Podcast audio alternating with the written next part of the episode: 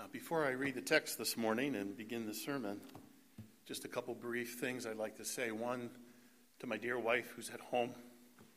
Uh, she's recovering from COVID, as I did last week, and so much would love to be here.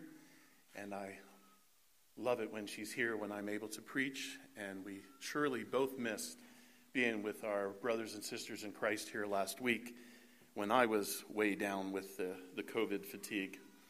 I also like to make a point here that I'm going to bring out in the sermon. I put something that has been on my heart for about a year or so. It's a prayer guide for our state capital. And I put a number of copies out on each of the tables that we have for things today that lists all 203 members of our General Assembly. Um, uh, 253, sorry, 203 uh, representatives and 50 senators, as well as our president, um, as well as our governor and lieutenant governor and others that serve in our state capital, to guide the people of God in praying, as just Pastor Troy was talking about, praying for those that serve in our civil government, which is one of the foundational aspects of my work with ministry to state. So, with those couple announcements uh, left, uh, would you join with me as you are willing and able to stand to hear the reading of God's Word taken from Psalm 23? I will only be preaching on the first three verses today, but I'll be reading all six this morning. The Lord is my shepherd, I shall not want. He makes me lie down in green pastures, He leads me beside quiet waters, He restores my soul. He leads me in paths of righteousness for his name's sake. Even though I walk through the valley of the shadow of death, I will fear no evil, for you are with me. Your rod and your staff, they comfort me. You prepare a table before me in the presence of my enemies. You anoint my head with oil, my cup overflows. Surely goodness and mercy shall follow me all the days of my life, and I will dwell in the house of the Lord forever. Thanks be to God. This is the Word of God. Please be seated. I can't commend enough a book that my wife and I have been reading for the last two years as our daily devotion in the mornings. It's called New Morning Mercies by a man named Paul David Tripp. And July 22nd, God spoke to us using the wonderful words of Paul David Tripp, and I thought it was a wonderful way, a very appropriate way to begin this sermon on Psalm 23. Every day of your life, you will find reasons to complain, and every day of your life, you will have reasons to be thankful. These two themes, complaint and gratitude, pull at the heart of each of us. They form fundamentally different ways of viewing the world because they are rooted in fundamentally different ways of viewing yourself. What is your default language? Do you find it easier to complain than to give thanks? Is grumbling the regular noise of your existence? Are you easily irritated and quickly impatient? Do mundane things get under your skin? Would the people who live nearest you characterize you as a thankful person or a complaining person? Do you look at your world and find yourself blown away at the many reasons you have every day to give thanks? Do you see yourself as one who has been showered with blessings? Are you humbled by the myriad of things in your life that you regularly enjoy, but you could never argue you deserve? How often do you whisper thanks to God or communicate thanks to those around you? This well known and beloved Psalm 23 is a precious prayer of a man in whom God has truly worked his divine way into his heart and mind. David has been described as a man after God's own heart. Yet he does not always follow in that path. At various times, he sought his own way and desired his own will to be done before and above the perfect will of God Almighty. This is a prayer of a man who is clearly thankful for all that he knows he has as a beloved sheep of God. There is no complaint in this passage. There is no judgment in this short psalm.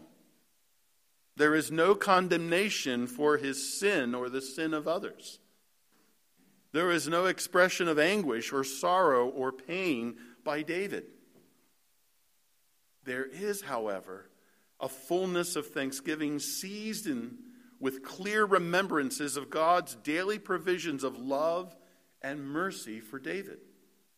This beautiful prayer is David's lovely poetic expression of him being graciously at peace with God, intimately knowing God as his devoted and determined caregiver, as well as his eternal protector, the only one who is always ready, willing, and able to provide all that David ever needs.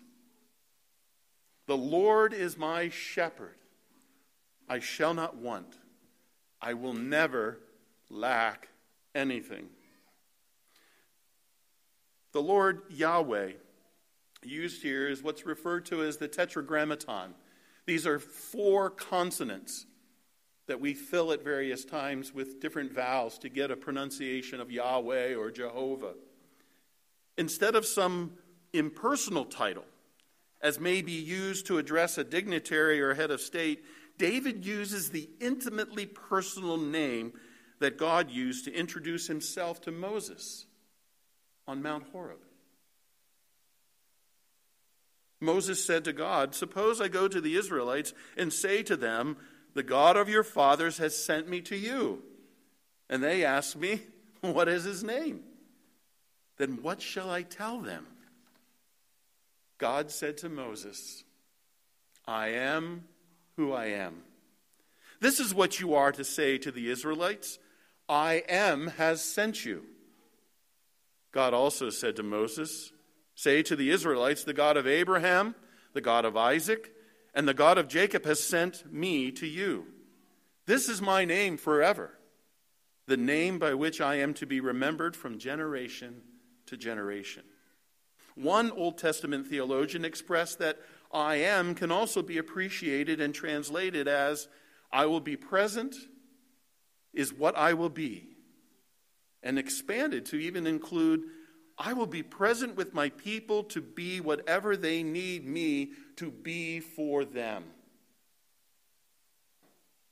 Some of us who have been parents can appreciate that reality, not just as shepherds but we want to be whatever our kids need us to be, to help them in any way possible. Instead of speaking about God and using a formal title, David uses this intimate and personal name God provided to his people.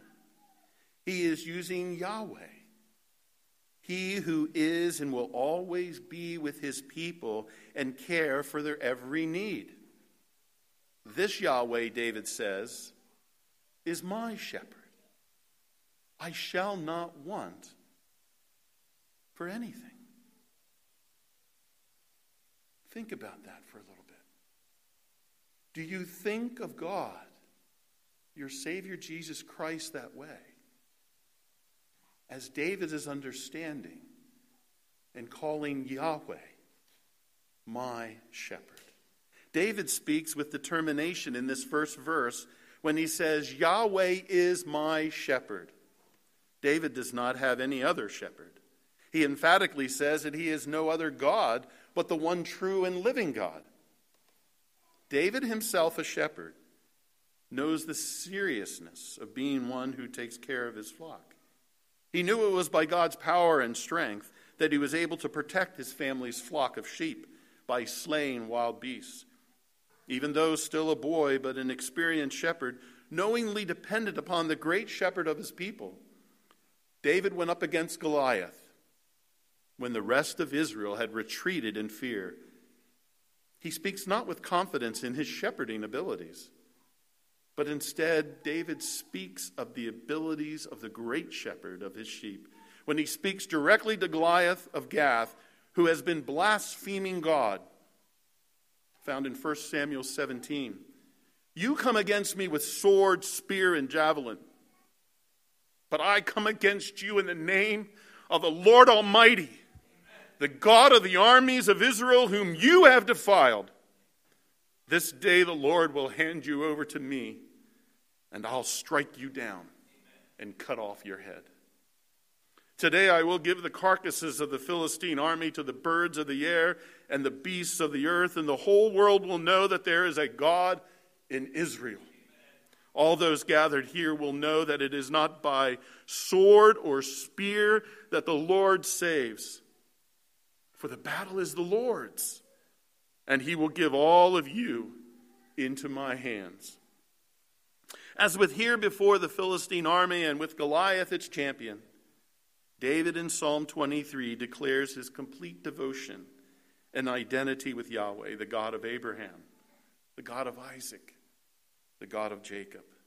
It is he who is his shepherd and no other. There is a sincere determination in David's proclamation as he declares, Yahweh is my shepherd. David is echoing the words of God's call through Moses to his people that they shall have no other gods before him. According to David, Yahweh alone is his shepherd. He knows he can find can only find lasting and complete satisfaction in this life and in the next with Yahweh as his vigilant shepherd. It is worthless to try and look elsewhere for another to provide more. The flock does not need, does not, excuse me, the flock does not keep the shepherd. It is the shepherd who keeps the flock. The flock is fully and absolutely dependent upon the loving and skillful care of the shepherd, while Yahweh is utterly independent of his sheep. He does not need anything from them, but has chosen to give his love and devotion to them for their blessing and benefit unto his glory in Jesus Christ. Paul describes this a bit when he writes to the, the church in Philippi in chapter 4 And my God will supply every need of yours according to his riches in glory in Christ Jesus. The shepherd's will determines the will of the flock. And each shepherd must follow, each sheep must follow the will of the shepherd. The shepherd knows the needs of the flock better than the sheep themselves know their own needs.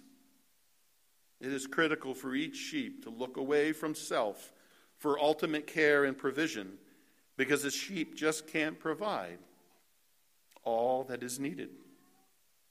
Trust in the shepherd to keep, lead, and feed the flock. David, after being confronted by Nathan for his great sin while Israel's king, proclaims in Psalm 51 this reality that Yahweh alone is able to provide what David needs, what you and I and every one of us need, that we cannot ever provide. He goes on to say these words in Psalm 51, beginning in verse 7. Cleanse me with hyssop, and I shall be clean. Wash me, and I shall be whiter than snow. Let me hear joy and gladness. Let the bones that you have broken rejoice. Hide your face from my sins and blot out all my iniquities. Create in me a clean heart, O God, and renew a right spirit within me. Cast me not from your presence, and take not your Holy Spirit from me. Restore to me the joy of your salvation, and uphold me with a willing spirit. Then I will teach transgressors your ways, and sinners will return to you. Verse 2 He makes me lie down in green pastures, He leads me beside still waters. David's shepherd is a good shepherd who provides for the everyday needs and also for the extraordinary needs of his sheep. Phillip Keller, a pastor who spent eight years as a shepherd of four legged sheep, offers some insight into their habits that often are much like those of the two legged kind of sheep. Sheep, he found out, do not lie down easily. They need four things to help them lie down and rest. They need freedom from fear. Due to their timidity and lack of ability to defend themselves, it is easy for them to be afraid. The second one is a freedom from friction. They need peace among the other sheep of the flock, which really the shepherd alone can provide. They need to be free from flies and parasites. They have no way to deal with these things on their own. They are helpless against those types of little things that can so easily affect them.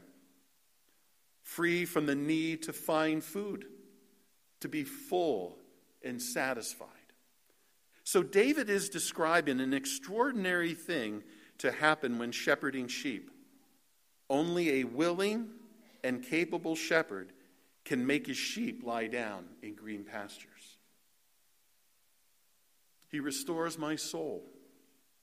He leads me in paths of righteousness for his name's sake. It is a fascinating characteristic of sheep, as described by Phillip Keller.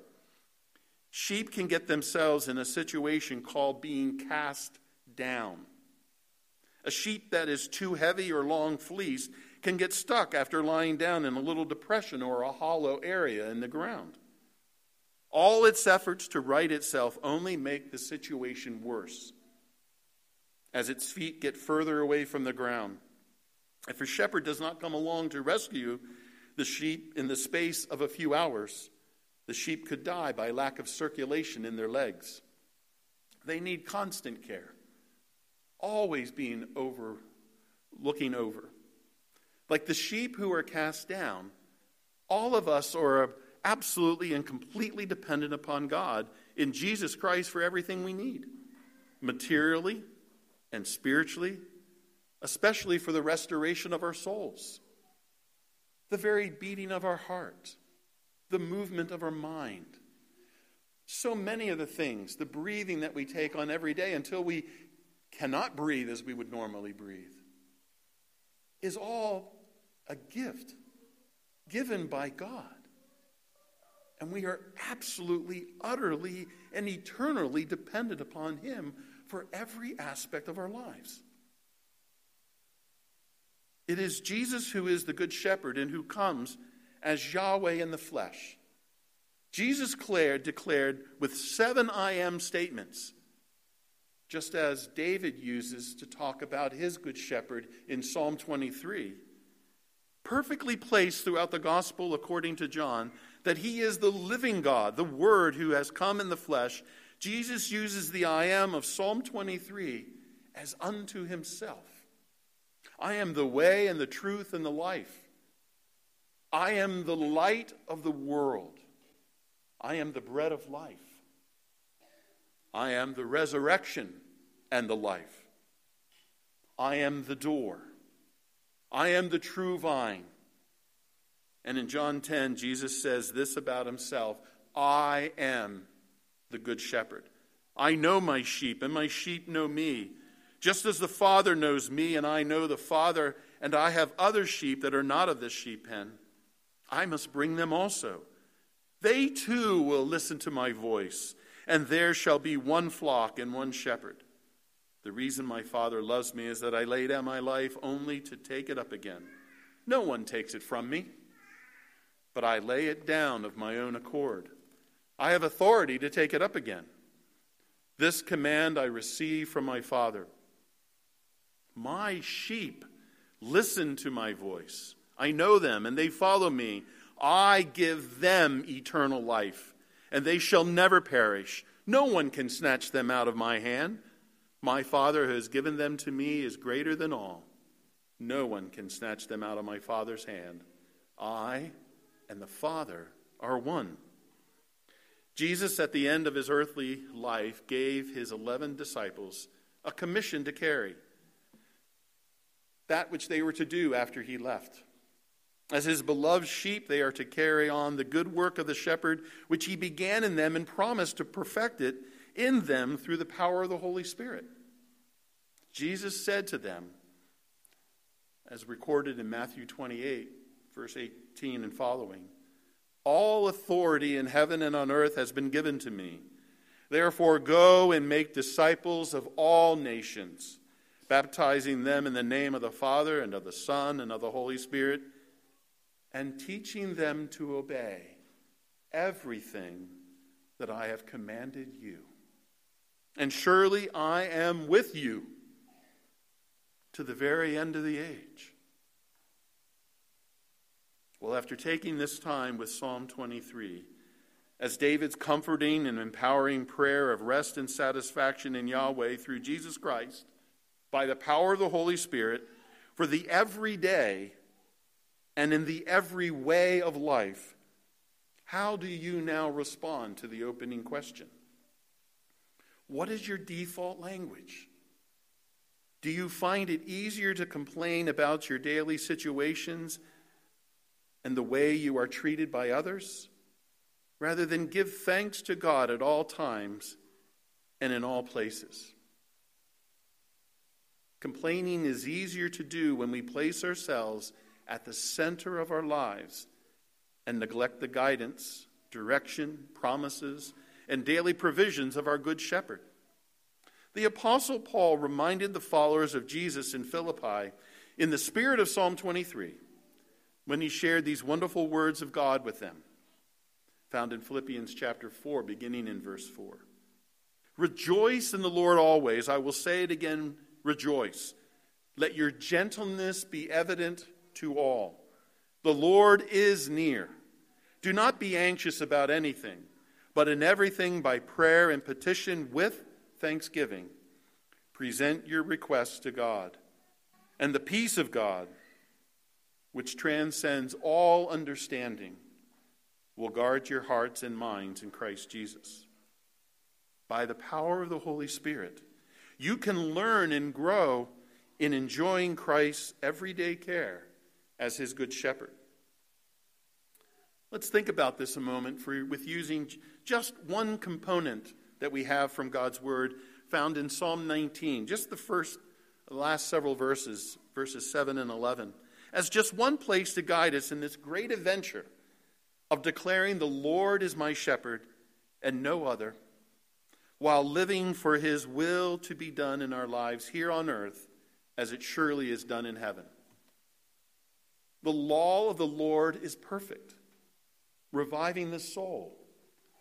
The statutes of the Lord are trustworthy, making wise the simple. The precepts of the Lord are right, giving joy to the heart. The commands of the Lord are radiant, giving light to the eyes. The fear of the Lord is pure, enduring forever. The ordinances of the Lord are sure and altogether righteous. They are more precious than gold, than much pure gold. They are sweeter than honey, than honey from the comb. By them is your servant warned, and keeping them is great reward. I'd like to tell you a little story about living out Psalm 23 in our daily lives in Jesus. I'm not sure if this is a true story, but I came across it and I find it to be appropriate. Whether it was a true incident or someone made it up, the application, I think, is, is very pertinent for each of us. There was a farmer who grew excellent corn, who regularly won awards for his great corn. He also consistently shared his seed with his fellow farming neighbors. When a reporter discovered this, he asked the farmer, how can you afford to share your best seed with your neighbors when they are entering the corn competition with yours, with you? Why, sir, said the farmer, didn't you know? The wind picks up pollen from the ripening corn and swirls it from field to field, fertilizing all of our crops. Sharing my good seed with my neighbors profits all of us by each being able to grow good corn. In the excellent care of the Lord God and Jesus Christ, our good shepherd, and by the power and daily presence of the Holy Spirit, we, his beloved sheep, are in the best position to share his good seed with all of our neighbors. In so doing, God is pleased to bless and prosper its growth as he sees fit. Our good seed is like what David described in Psalm 23. We know the reality of being satisfied and not wanting, knowing love in ways that many never experience. We have experienced forgiveness in a manner that too many never understand or are able to embrace.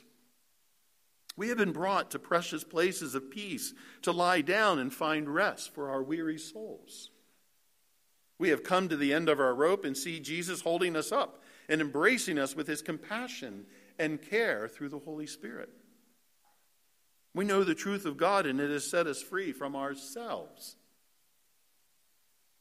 We talk to God in prayer and know that he hears us because of our gracious relationship with Jesus by his wonderful gift of faith. And I could go on, as you probably could go on. We know the daily and, and the extraordinary care of a loving shepherd who has given his life for his sheep. Each of us knows that our life experiences are not flawless. Sin regularly gets in the way, but it is it no longer dominates us. And in spite of all that clouds our vision at times, we can see the reality of life, even if only dimly at times. Sure, we have many ups and downs, and at times our Good Shepherd seems so very far away. And we are experiencing seemingly devastating needs. Sometimes our hurts are so deep and lasting that we don't think they will ever end. And sometimes they don't, this side of glory. Nonetheless, the Good Shepherd is with each of his children, with each of his cherished sheep. And he often leaves the 99 to go and retrieve that one who is lost. If God is moving in your heart and mind today, and you would like to know him, as David describes in Psalm 23, I beg of you to cry out to him.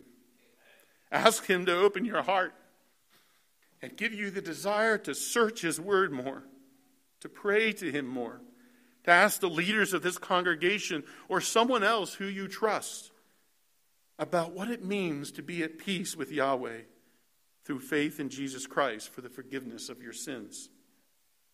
For those of you who reflect the precious thoughts of Psalm 23, having come to know God in Jesus Christ by the power of the Holy Spirit, even if only dimly at times, and are trusting in Him for all of your needs, please consider the regular and extraordinary ways you may share your good seed that God has given to you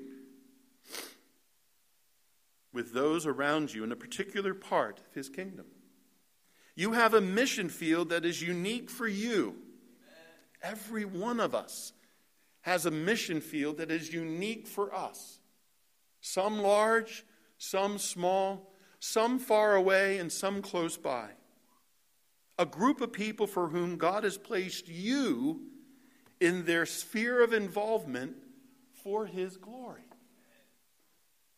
Through the work to which God has called me with ministry to state, I would particularly like for you to consider how God may be pleased to use you to involve yourself personally in the lives of those who serve in our civil government. One theologian wrote this I thought was quite pertinent to remind us of our engagement as ambassadors for Christ as his very salt and light in this world. Those that bear the good seed and can share it with others. Governments today exist at God's pleasure. They are his servants. Their purpose is to sustain and advance God's rule of goodness on earth. And our role, as kingdom citizens within one or another civil administration, is to help civil government accomplish God's purpose for it. Prayer is fundamental, not supplemental. Please ask God to guide you in maybe using these three steps. I have found them useful, even though I don't apply them as well as I would like to through the course of my life in Christ. Pray, start by praying. Ask God for direction on what He would have you to do. Prepare. Prepare what you need to do to carry out His calling upon your life as it relates to meaningful contact and sharing of the good seed with others. And then participate in whatever way is best for you and your current capabilities. Sometimes it might mean going someplace you have never gone before, taking a step in a direction that you were fearful of taking, but now, in the confidence and care of your good shepherd, he is enabling you to take that step that seemed impossible in days past. Praying for those in their civil government is a part of a larger call for the followers of Jesus to embrace the promise and obey the command of God's word to unite in prayer for the good of our state, for our nation, for the progress of the good news of Jesus Christ, and for the furthering of the kingdom of God unto his eternal glory in Jesus Christ. One of the things that has happened to me in the course of this praying for just about the last year not every day, but most days, praying for seven members of our House of Representatives and two members of our Senate, and taking to heart where God had admonished me to pray more and complain less. Where I would see things that I would want to complain about, God has moved more in my heart. It's not perfected yet, but more in my heart to start praying for those things unto the glory of God taking me from a place where I am contributing with God in those things that God is desiring to do, and not just being a complainer. A couple suggestions to consider as you look to apply the reality of the Good Shepherd in your life. Take a copy of the prayer guide that I put in the back to pray for each member of our House of Representatives. You can pray for as many or just a few on any given day. Get to know these members by going to the state legislature website listed on the prayer guide.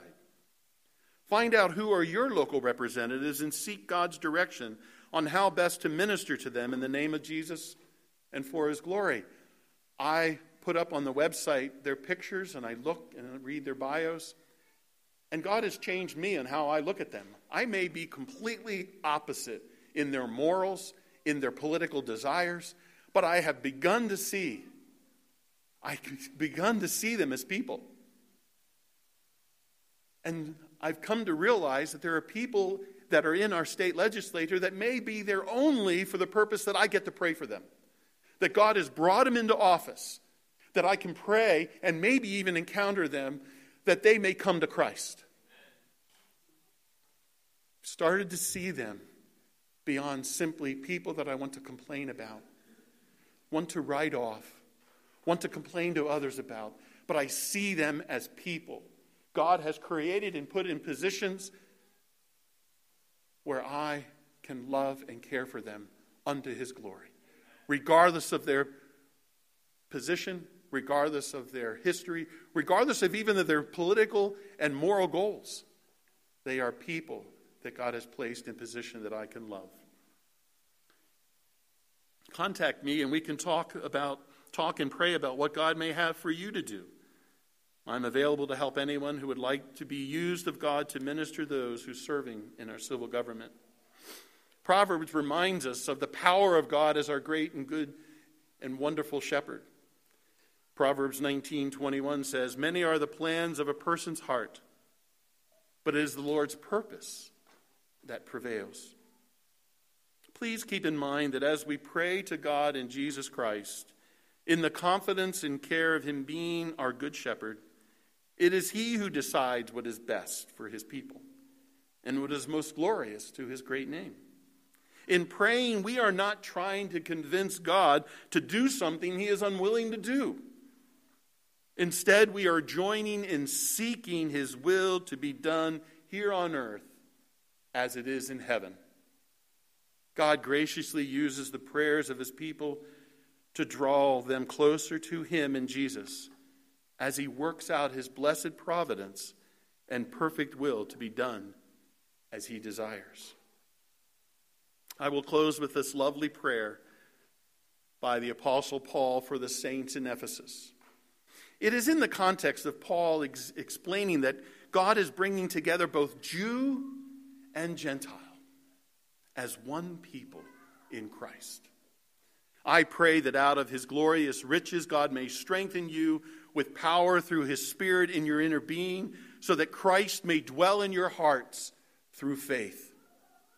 And I pray that you, being rooted and established in love, may have power together with all the saints to grasp how wide and long and high and deep is the love of Christ, and to know this love that surpasses all knowledge, that you may be filled to the measure of the fullness of God. Now, to him who is able to do immeasurably more than all we ask or imagine, according to his power that is work at work in us. To him be glory in the church and in Christ Jesus throughout all generations, forever and ever. Amen. Please expect great things from God and thereby attempt great things for God. Let us pray.